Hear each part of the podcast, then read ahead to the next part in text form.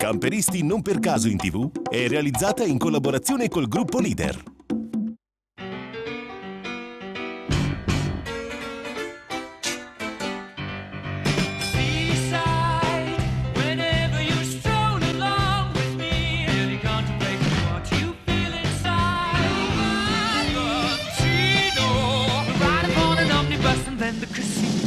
Get a new facial, start a sensation.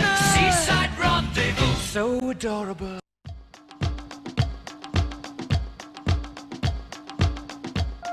Oggi siamo a Gorizia, stiamo aspettando il signore e la signora Paoletti, terzo equipaggio di camperisti non per caso in tv.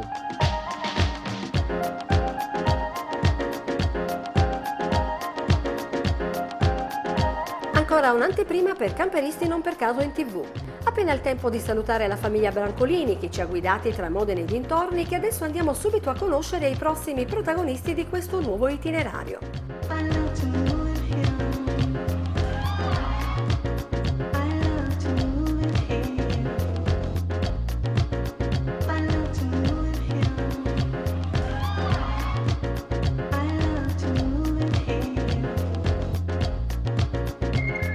Ecco, prego accomodatevi, questo è il vostro camper. Bellissimo! Prego signora. Sono Giorgio Paoletti, 59 anni, metalmeccanico, nonché presidente del Camper Club Antica Contea. E sua moglie Enza Nicosia, 58 anni, casalinga, la nuova coppia selezionata per questo itinerario che ci porterà alla scoperta di Gorizia e della sua splendida provincia. Ecco qua signor Paoletti. Finalmente, grazie. Adesso siamo pronti per partire. Buona vacanza. Grazie, signor. Zadnic.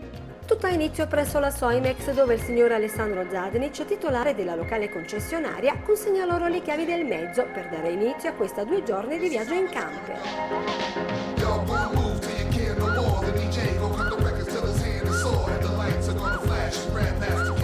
Un'esperienza che a dire la verità suggerirei a tanti. Si prova l'esperienza di stare davanti a una telecamera senza dar da vedere ipotesi di essere ripresi Il programma è lungo e ben articolato e come prima tappa prevede un incontro col sindaco di Gorizia Ettore Romoli, che anche alla presenza della stampa locale accetta volentieri di rilasciare un'insolita intervista itinerante. Gorizia sorge appunto parte da questo colle. Da qua abbiamo il castello, l'emblema della città.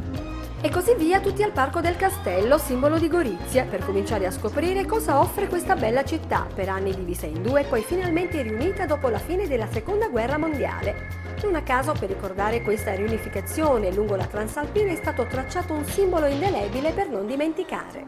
Oggi c'è un mosaico a terra, il, simbolicamente rappresenta l'esplosione del cippo che divideva la Repubblica Federativa di Jugoslavia dalla Repubblica Italiana. Un'altra traccia del tempo che fu è quella lasciata dal Museo della Guerra che i nostri amici ci portano a vedere, dove sono stati ricostruiti con minuziosa attenzione i luoghi che segnarono la Prima Guerra Mondiale, nella quale un altro triste ricordo viene dato dal Sacrario d'Oslavia, dove riposano le spoglie di circa 56.000 caduti sempre nel Primo conflitto mondiale. Questi sono i morti, sono i caduti delle 12 battaglie dell'Isonzo per la conquista di Gorizia. Ma a Gorizia non ci sono solo ricordi legati alla guerra, infatti nella provincia di questa bella città ci sono delle forti tradizioni legate alla produzione del vino. Ad esempio il Collio dove ha sede l'azienda agricola Pintar e dove Giorgio ed Enza si fermano per degustare le specialità della casa.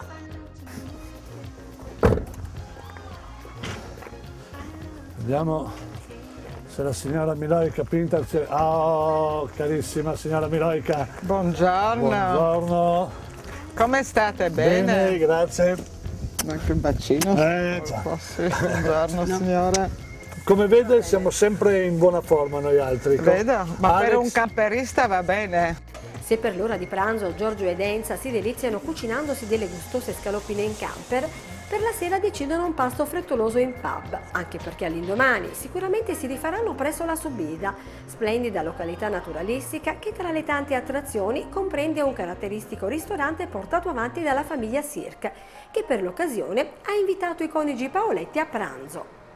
Il Coglio è terra di vini da sempre e anche noi, le mie famiglie sono nate contadine, io sono contadino. La Subida, proprio il nome Subida, è stato scelto proprio nel momento in cui la trattoria cominciava ad offrire anche per esempio passeggiate a cavalli, quella volta andava di moda il tennis, poi c'è stata la piscina e la possibilità di eh, ospitare con alcune case rustiche. Eh, proprio per questo abbiamo pensato al nome Subida, che è il nome di una chiesetta che è qui vicino a noi e quindi a questo punto un toponimo, che è un nome che copre queste diverse attività. Il tempo è tiranno, e non siamo riusciti a farvi vedere un po' tutto ciò che avremmo voluto, avevamo programmato. Ebbene, noi ci fermiamo qui, altrimenti rischiamo di svelarvi tutto e sarebbe un peccato, per cui vi consigliamo di seguire attentamente le prossime puntate di questo nuovo itinerario realizzato da Camperisti non per caso in tv. Camperisti non per caso in tv è realizzata in collaborazione col gruppo Leader.